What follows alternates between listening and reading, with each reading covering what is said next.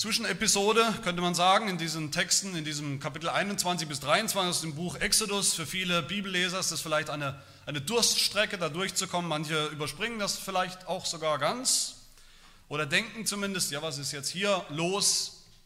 Das ist nicht so spannend wie das, was wir gehört haben, Kapitel neunzehn, Kapitel zwanzig, diese großartige Geschichte von, wie Gott seinem Volk die zehn Gebote gegeben hat auf dem Berg mit der ganzen Dramatik, der ganzen Geräuschkulisse und dem Feuerwerk und alles, was damit verbunden war. Und dann demnächst schon in Kapitel vierundzwanzig haben wir auch eine, eine ganz spannende Geschichte, wie Gott seinen Bund feierlich schließt mit seinem Volk, zusammen mit einem Festmahl auf dem Berg.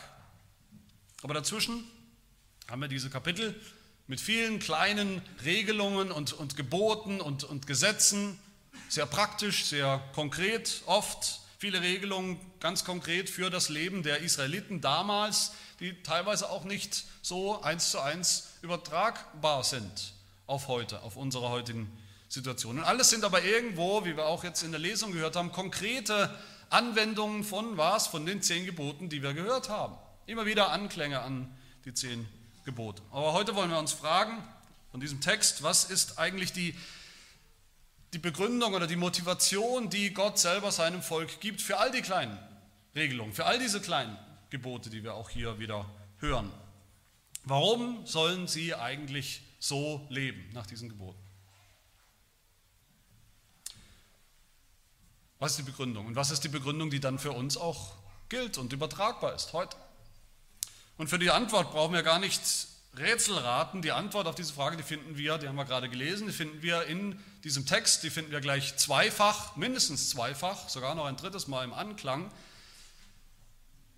Gleich am Anfang unseres Textes haben wir es gehört in Vers zwanzig, wo es heißt, den Fremdling sollst du nicht bedrängen noch bedrücken, denn ihr seid auch Fremdlinge gewesen im Land Ägypten.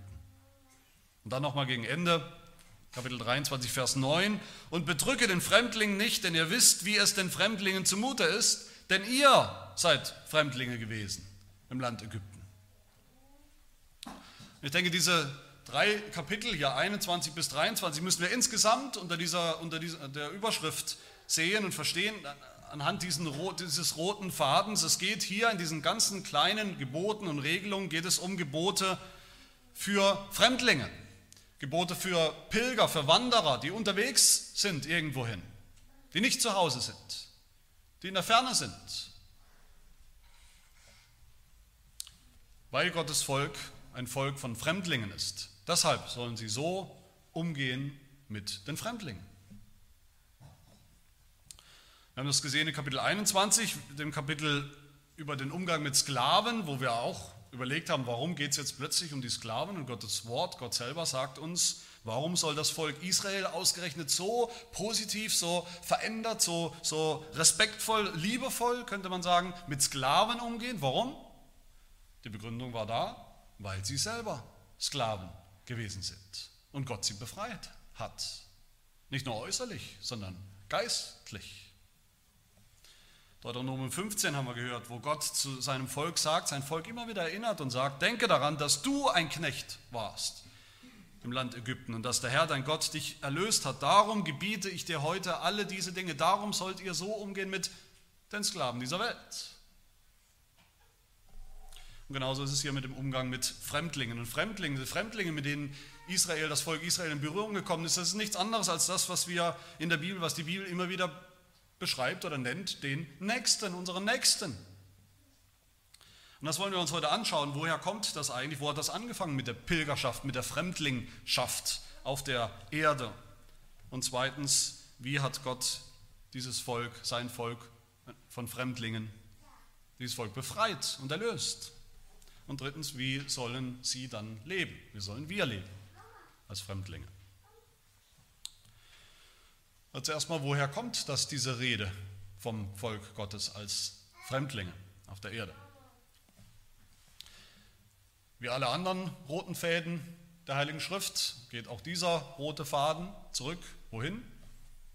Zum Garten in Eden.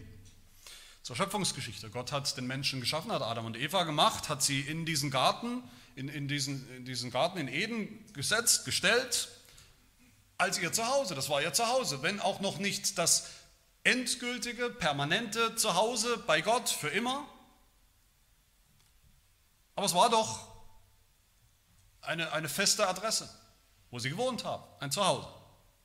Aber Adam und Eva haben nicht gelebt nach Gottes Willen, sie haben nicht gelebt, wie wir wissen, nach dem Gebot, nach den Geboten Gottes. Und deshalb haben sie ihr Zuhause tragischerweise verloren. Sie wurden evakuiert, sie wurden verstoßen, verworfen, vertrieben. Sie leben seither im Ausland, nicht in der Heimat. Sie leben im Elend und nicht in der Herrlichkeit bei Gott, die sie hätten haben können, weil der Mensch nicht gehorcht hat, weil Adam und Eva nicht gehorcht haben, sondern nicht Gott gehorcht haben, sondern der Schlange, haben sie sich selbst zum Sklaven des Bösen gemacht. Seither ist der Mensch auf der Flucht, seither ist der Mensch auf der Flucht vor dem Fluch, der Mensch ist auf der Flucht vor den Konsequenzen seiner eigenen Sünde, seither ist der Mensch auf der Flucht vor seinem Sklaventreiber. Und das ist vielleicht, man könnte sagen, ironisch, aber es ist doch, denke ich, nicht zu übersehen, wenn wir diese Geschichte Israels uns anschauen, mit der wir uns ja beschäftigen, die wir hier sehen, wie sich dieselbe Geschichte, die wir gerade nochmal gehört haben, aus dem Garten in Eden mit dem Sündenfall, wie sich das wiederholt in der Geschichte Israels.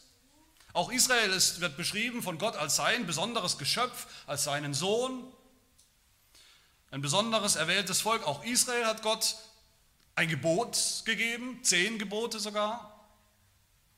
Auch Israel hat er versprochen, dass sie eine Heimat bekommen, ein Land bekommen, eine permanente Adresse, wenn sie die Gebote halten, wenn sie in seinen Geboten bleiben und leben. Aber wie Adam hat auch Israel nicht gehorcht. Im Großen und Ganzen, die Geschichte Israels beginnt ja in Ägypten eigentlich so richtig. Nicht im Paradies, das Paradies ist vorbei, verloren, es gibt keine Unschuld mehr, wie damals im Garten Eden, es gibt keine unschuldigen Menschen mehr, es gibt nur noch Sünder und Gott befreit am Anfang sein Volk aus Ägypten, aus der Sklaverei. Und wo ist jetzt hier sein Volk? Wo sind wir in dieser Geschichte des Volkes Gottes? Das Volk Gottes ist hier auf der Flucht. Sie sind Flüchtlinge. Sie sind auf der Flucht vor dem Sklaventreiber Pharao. Wir erinnern uns doch, ist noch nicht allzu lange her, dass sie geflohen sind, Hals über Kopf, vor dem, der das Böse verkörpert, genauso wie die Schlange im Garten. Sie sind auf der Flucht auch vor den Konsequenzen ihrer eigenen Sünde. Sie sind auf der Flucht vor dem Fluch. Sie sind auf der Flucht vor dem Fluch, den jeden trifft, der Gottes Gebot bricht. Und das werden wir ja noch sehen und erleben in der Geschichte Israels. Tragischerweise, wie das Volk Israel wegen seines Ungehorsams das Land Kanaan, ihre irdische Heimat, ihre zunächst, dachten sie, permanente Adresse, verlieren. Schon wieder verliert, wenn sie es bekommen. Wie sie vertrieben werden, wie sie verstoßen werden, wie sie ins Exil müssen, ins, ins Ausland, in, in die Gefangenschaft.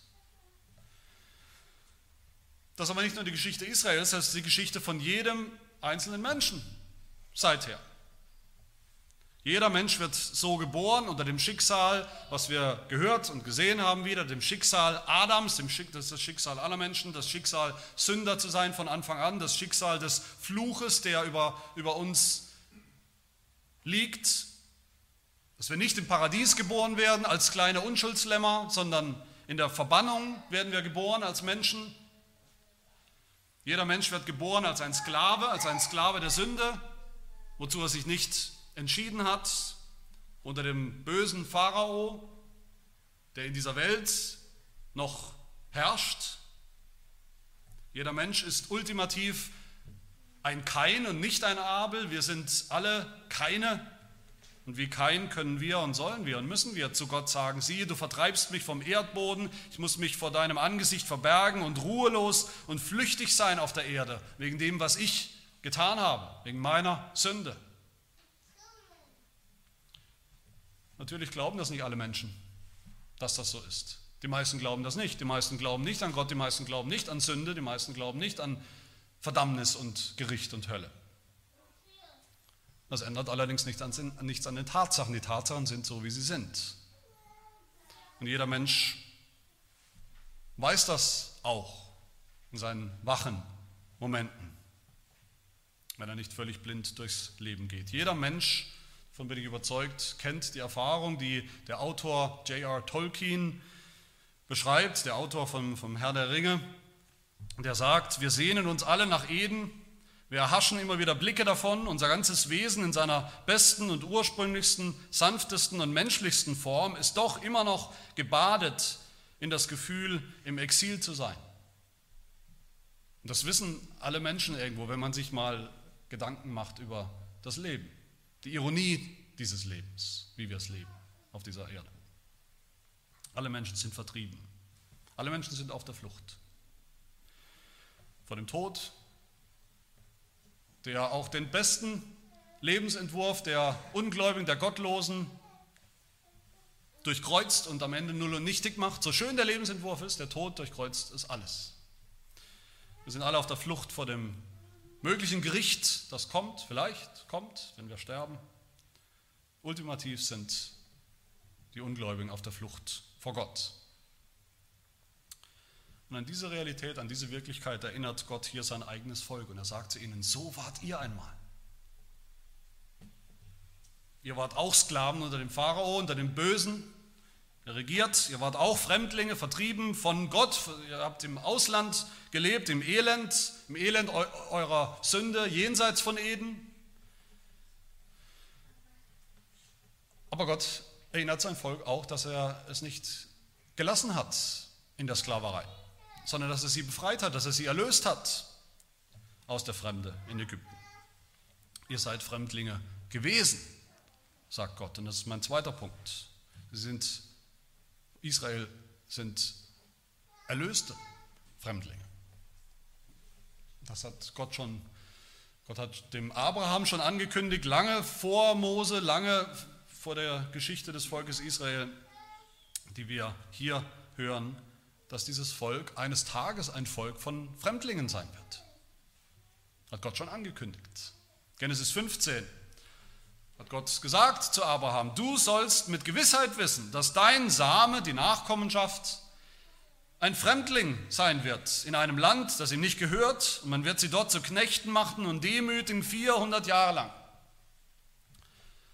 Und diese Knechtschaft, die dann gekommen ist für, für Israel, die war höchst verdient. Es war die Knechtschaft unter dem Pharao, wie gesagt, unter dem Bösen, dem Teufel. Es war ein Bild, die Knechtschaft, die Sklaverei in Ägypten war ein Bild, wie wir gesehen haben, für die selbstverschuldete Sklaverei unter die Sünde.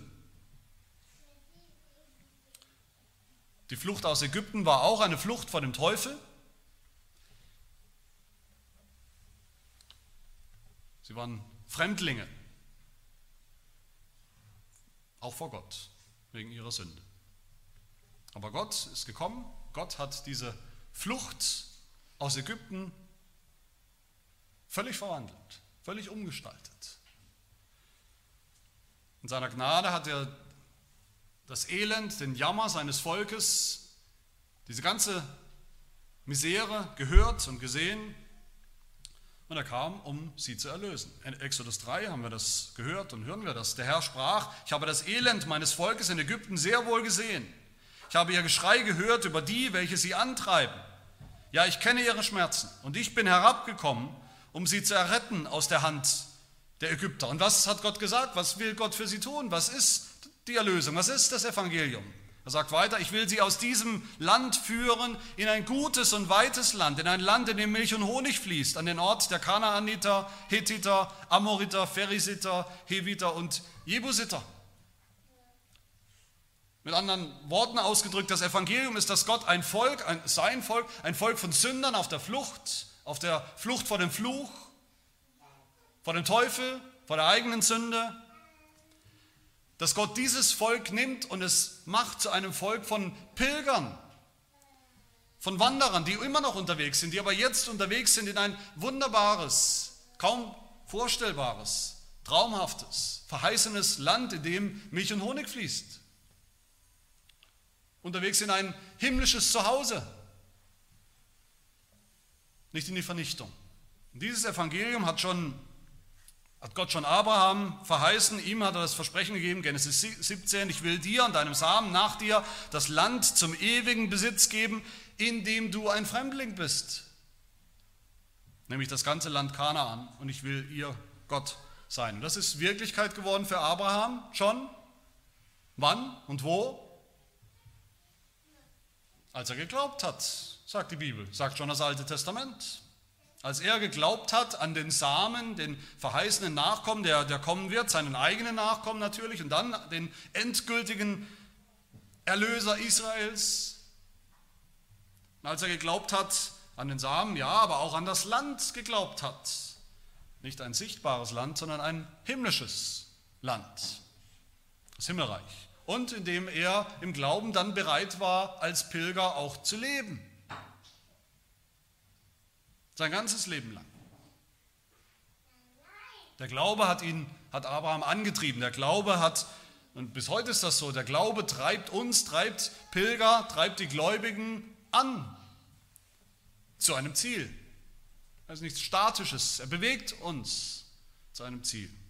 Und das ist die Realität, von der vielleicht am deutlichsten der Hebräerbrief Kapitel elf spricht, das Kapitel vom Glauben, da heißt es, es ist aber der Glaube eine feste Zuversicht auf das, was man hofft, eine Überzeugung von Tatsachen, die man nicht sieht. Und was ist das? Worum geht es da im Glauben? Worum geht es in diesem ganzen Kapitel elf eigentlich? Was ist das, was man hofft, was die Gläubigen hoffen? Worum geht es da? Es ist das Land. Es geht um das verheißene Land. Es geht um die Heimat, aber diese Heimat ist, wie der Hebräerbrief uns zeigt und wie die Gläubigen immer schon wussten, es ist eine ganz andere Heimat,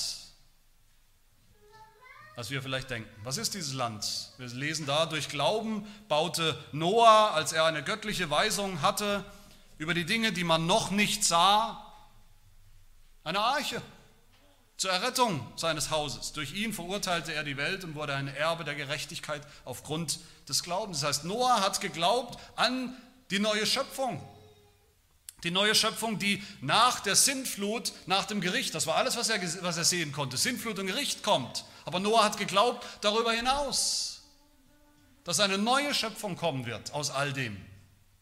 Und so ist er eingegangen. Durch den Glauben, heißt es weiter, gehorchte Abraham, als er berufen wurde, nach dem Ort auszuziehen, den er als Erbteil empfangen sollte. Und er zog aus, ohne zu wissen, wohin er kommen werde. Durch Glauben hielt er sich in dem Land der Verheißung auf, wie in einem Fremden, und wohnte immer noch, könnte man sagen, in Zelten mit, Asa, mit Isaac und Jakob, den Miterben der Verheißung. Und warum hat er das getan? Weil er wartete, sagt der Hebräerbrief, auf eine ganz andere Stadt. Auf die Stadt, welche die, Grund, die unerschütterlichen Grundfesten und Fundamente hat, nämlich deren Baumeister Gott selber ist und die im Himmel ist. Von der ganzen Liste der Gläubigen in Hebräer elf heißt es dann, diese alle sind im Glauben gestorben, ohne das verheißene, das verheißene Land empfangen zu haben, sondern sie haben es nur von ferne gesehen, waren davon überzeugt und haben es willkommen geheißen und bekannt, dass sie, was sind? Alle Gläubigen, Gäste ohne Bürgerrecht und Fremdlinge auf Erden. Das ist die Definition eines Gläubigen. Fremdlinge auf Erden, obwohl sie erlöst sind. Gerade weil wir erlöst sind. Da fängt es eigentlich erst richtig an, dieses Pilgerleben auf Erden. Die anderen, die nicht glauben, sie sind voll und ganz zu Hause in dieser Welt, weil sie nichts anderes kennen. Wir nicht. Warum? Sagt der Hebräerbrief dann noch weiter. Die solches sagen, die geben damit zu erkennen, dass sie ein Vaterland suchen. Ja, aber hätten sie dabei jenes im Sinn gehabt, von dem sie ja ausgezogen sind, so hätten sie Gelegenheit gehabt, zurückzukehren. Nun aber trachten sie nach einem besseren, nämlich einem himmlischen. Und darum schämt sich Gott ihrer nicht, ihr Gott genannt zu werden, denn er hat ihnen eine Stadt bereitet, eine himmlische Stadt. Und das gilt ganz besonders für Mose, Den, den Anführer Israels. Von ihm heißt es, durch Glauben weigerte sich Mose, als er groß geworden war, ein Sohn der Tochter des Pharao zu heißen. Er zog es vor, mit dem Volk Gottes Bedrängnis zu erleiden, anstatt den vergänglichen Genuss der Sünde in der Welt zu haben, da er die Schmach des Christus für größeren Reichtum hielt, als die Schätze, die in Ägypten waren. Denn er sah die Belohnung an. Da sehen wir dieses Evangelium, das die alten Gläubigen schon kannten, das Mose kannte, das Mose den Israeliten predigte, das ist nichts anderes als das Evangelium von unserem Herrn Jesus Christus. Nichts anderes.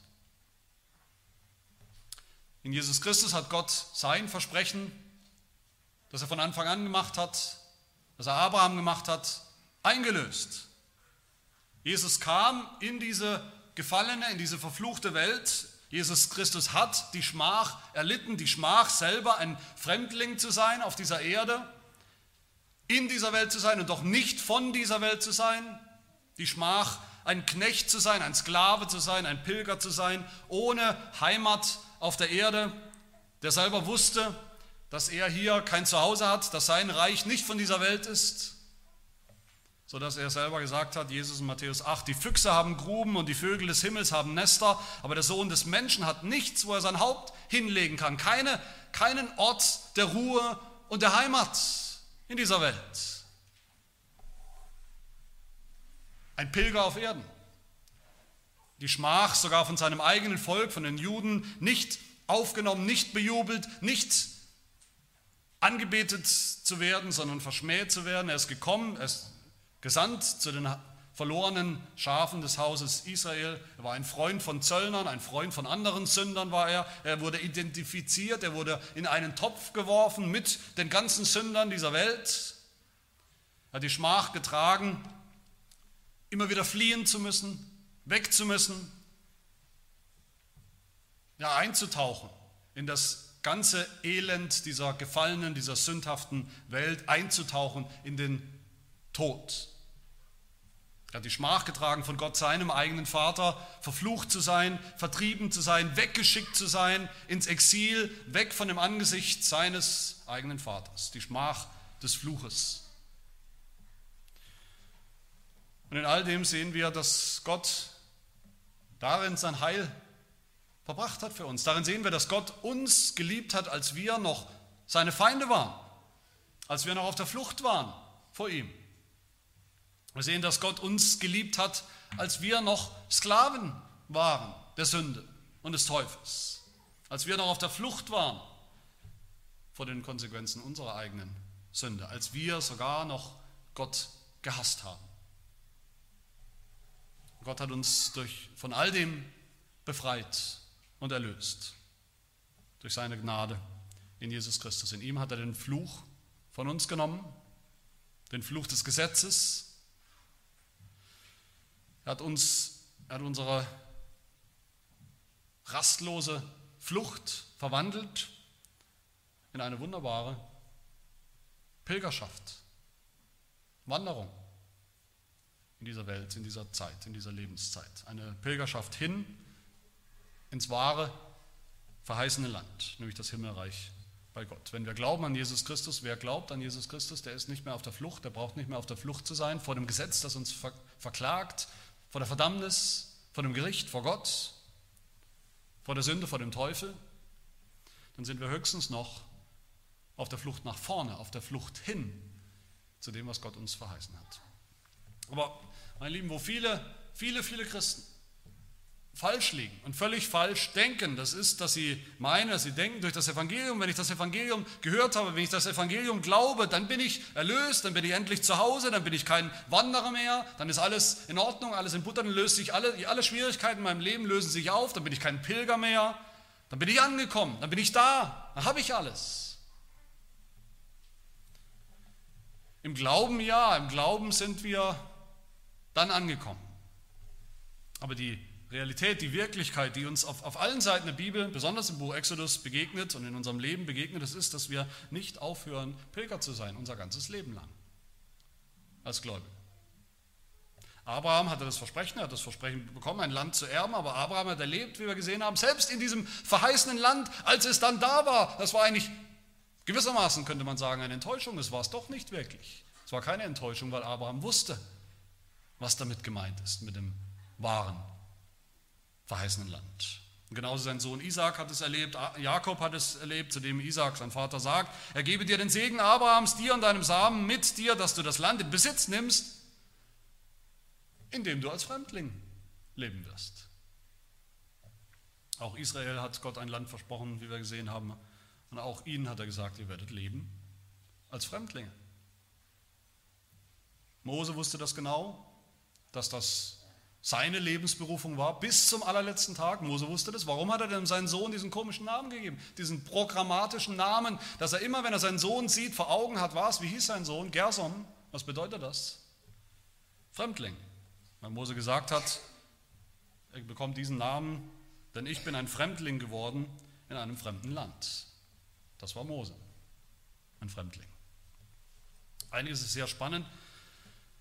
Wird aber auch oft missverstanden, dass im ganzen Alten Testament Israel in allererster Linie ein, ein Volk ist. Gottes Volk, Menschen und nicht ein Land. Heute ist es ganz anders. Wenn wir von Israel reden, dann denken wir sofort an ein Land. Aber das war nicht so. Israel war ein Volk ohne Land. Für den allergrößten Teil seiner Geschichte. Israel ist ein Volk von Pilgern unterwegs, erst auf der Flucht von dem Pharao und dann durch Gottes Gnade und Erlösung eine Pilgerschaft hin, durch die Wüste hindurch, aber mit einem sicheren und gewissen und wunderbaren Ziel im verheißenen Land. Und diese, diese, diese Realität, das kennt, das muss jeder wahre Gläubige kennen und kennt es eigentlich auch. Angefangen von, von Adam, von dem gläubigen Adam nach dem Sündenfall, über den gläubigen Abraham, über den gläubigen Mose und so weiter bis hin zu uns. Diese Realität ist, dass wir Fremdlinge sind und bleiben auf dieser Erde bis zum allerletzten Tag unseres, unseres Lebens.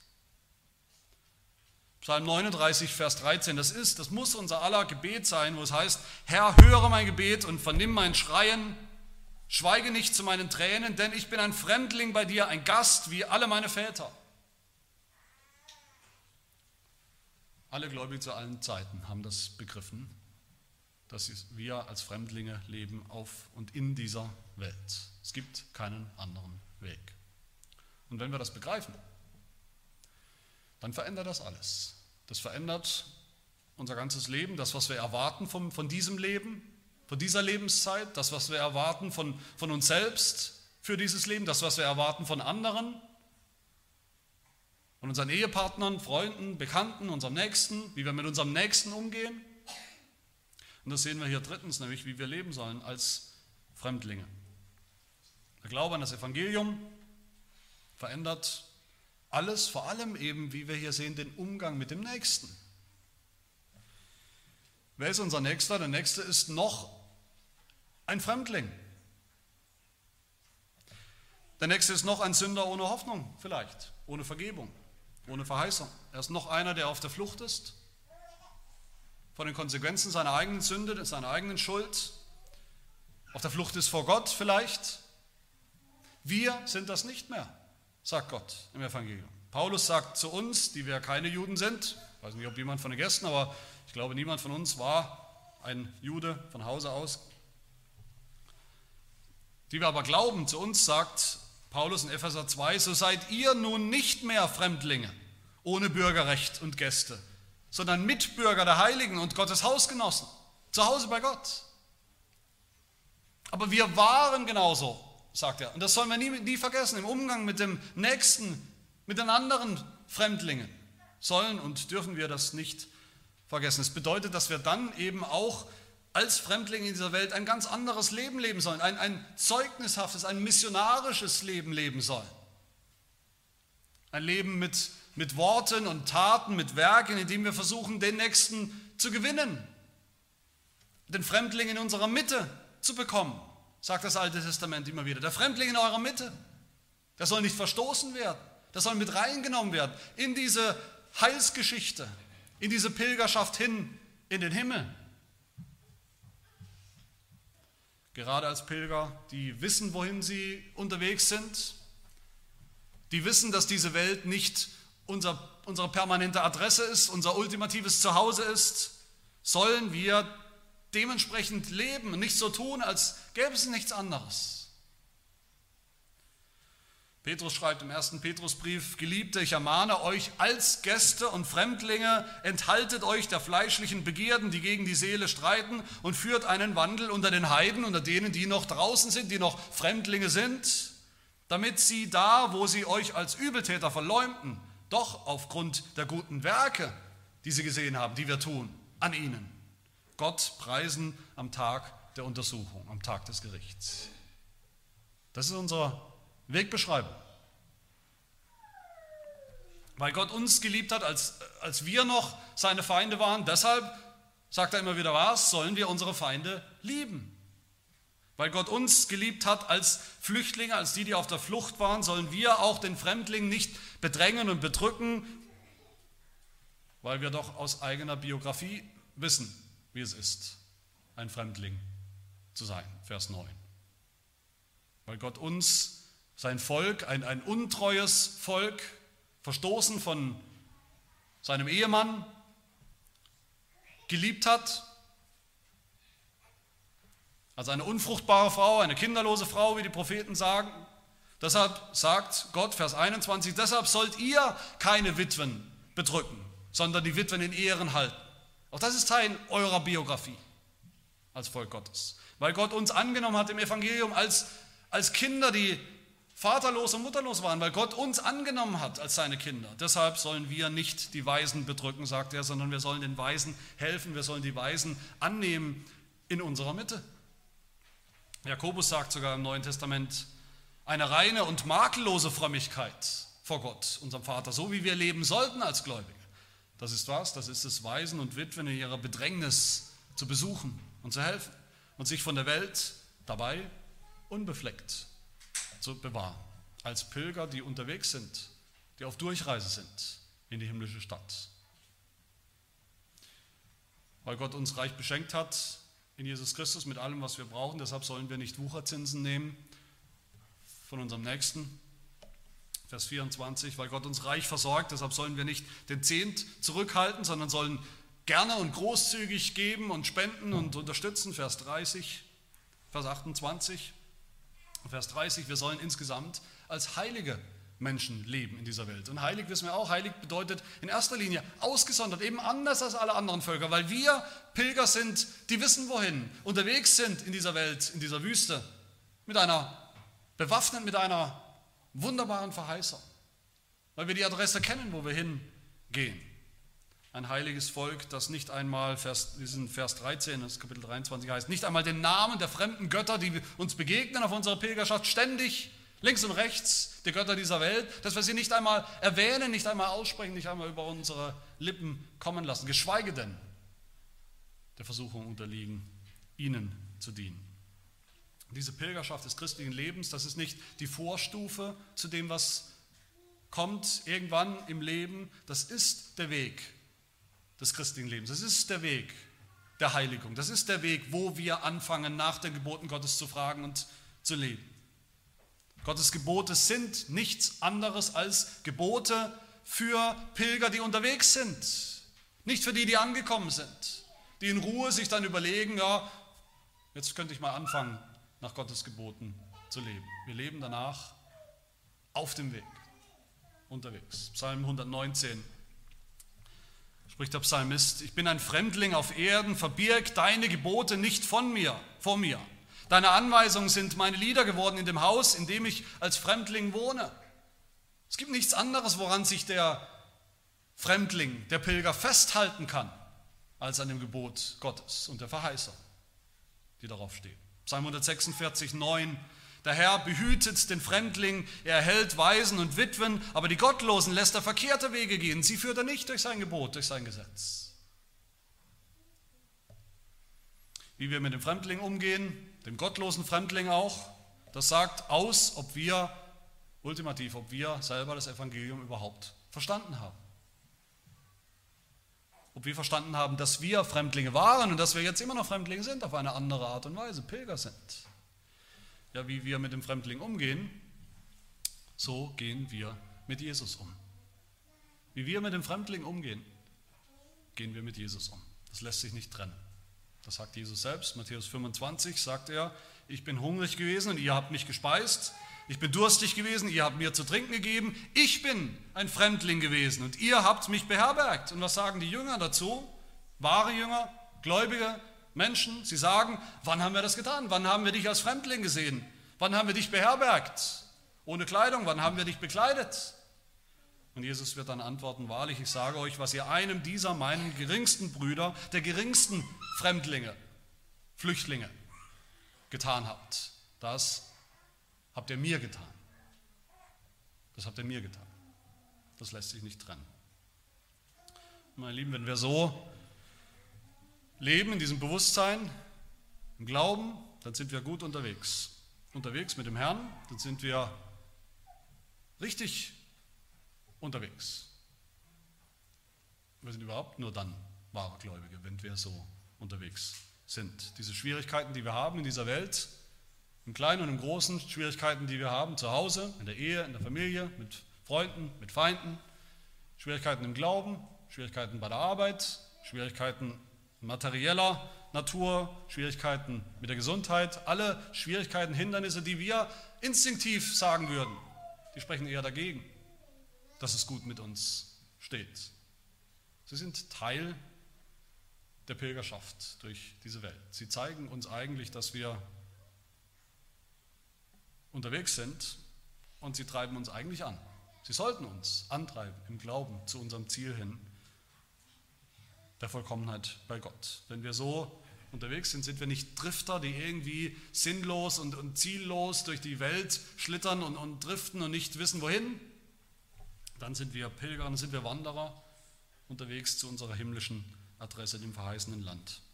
Dann sind wir hier, zwar jeden Tag noch Fremdlinge, aber nicht für immer. So wie Jesus nach seinem Exil, nach seiner Fremdlingschaft auf, auf der Erde nach Hause gegangen ist, in, in, in das Reich, in das Reich bei seinem Vater, so werden auch wir. So wie er das Land gesehen hat, in dem Milch und Honig fließen, ein Land, das es so auf dieser Erde nie gegeben hat. So voller Herrlichkeit, so voller Vollkommenheit. So werden auch wir dann dieses Land, dieses wunderbare, vollkommene, unvorstellbare Land mit eigenen Augen sehen.